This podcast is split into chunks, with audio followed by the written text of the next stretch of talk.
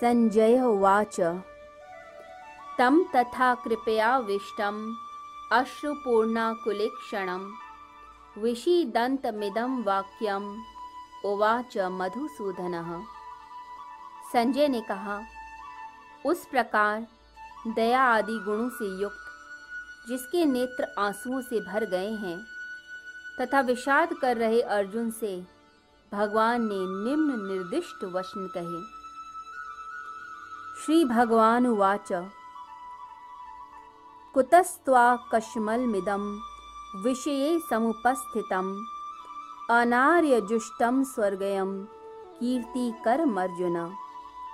क्लैब्यं मा स्म गमः पार्थ नैतत्वययुपपद्यते शुद्रम हृदय दौर्बल्यम त्यक्वोत्तिष्ठ परम तप।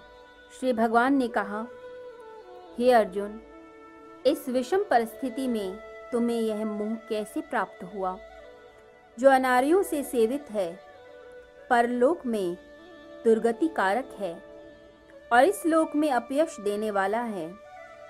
हे पार्थ, इस कायरपन को छोड़ो, क्योंकि तुम्हारे जैसे पुरुषों के लिए यह शोभा नहीं देता।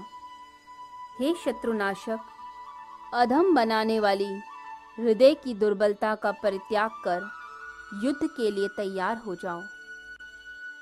सांख्य योग में, यदि पहले, दूसरे और तीसरे श्लोकों को देखा जाए तो यहाँ पर दया शब्द का प्रयोग हुआ है।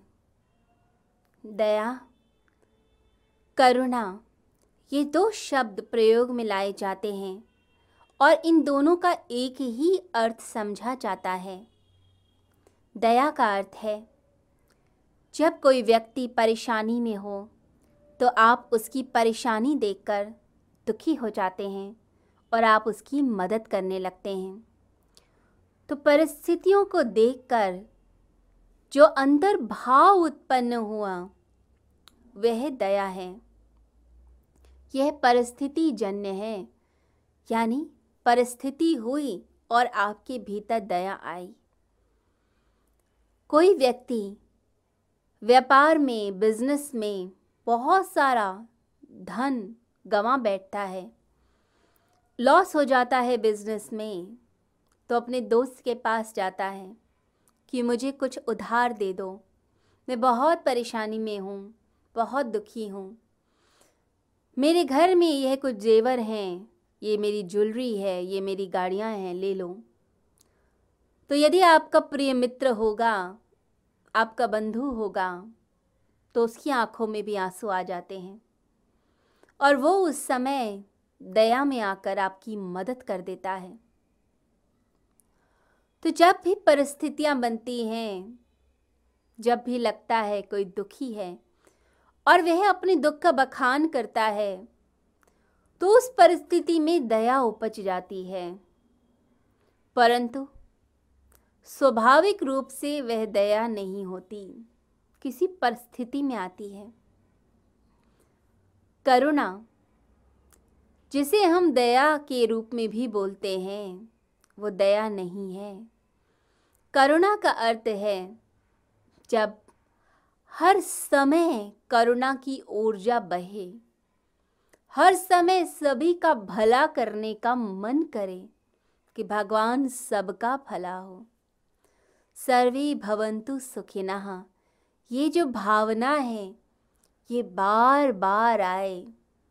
आप रोज़ प्रार्थना करें, भगवान सबका भला हो, सबका भला हो। जब ऐसी भावना हो, जैसे एक योगी की होती है कि वो ध्यान में बैठता है तो सबके लिए प्रार्थना करता है। अपनी ध्यान की ऊर्जा पूरे जगत में फैलाना चाहता है, कि सारे जगत को वह ऊर्जा मिले, वह शक्ति मिले, वह प्रेम मिले।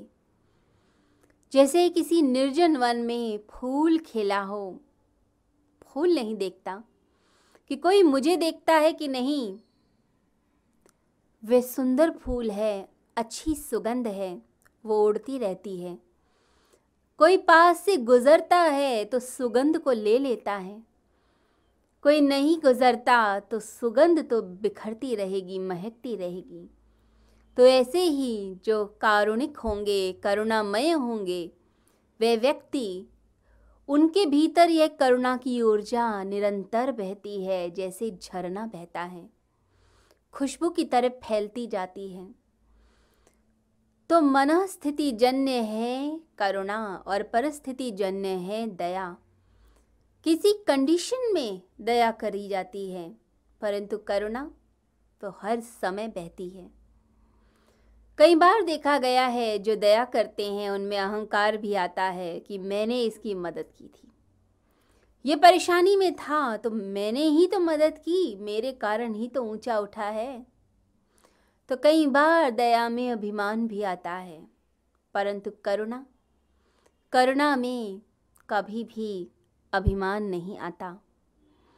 तो इस शब्द को भी समझा जाए कि दया अलग है और करुणा अलग है। यहाँ अर्जुन दुखी है, परेशान है, विषाद में है और भगवान के सम्मुख आता है कि भगवान, दया करो। करुणा करो, मैं परेशान हूँ। और भगवान, एक मनोचिकित्सक की भांति उसको समझते हैं कि क्यों भाग रहा है युद्ध से।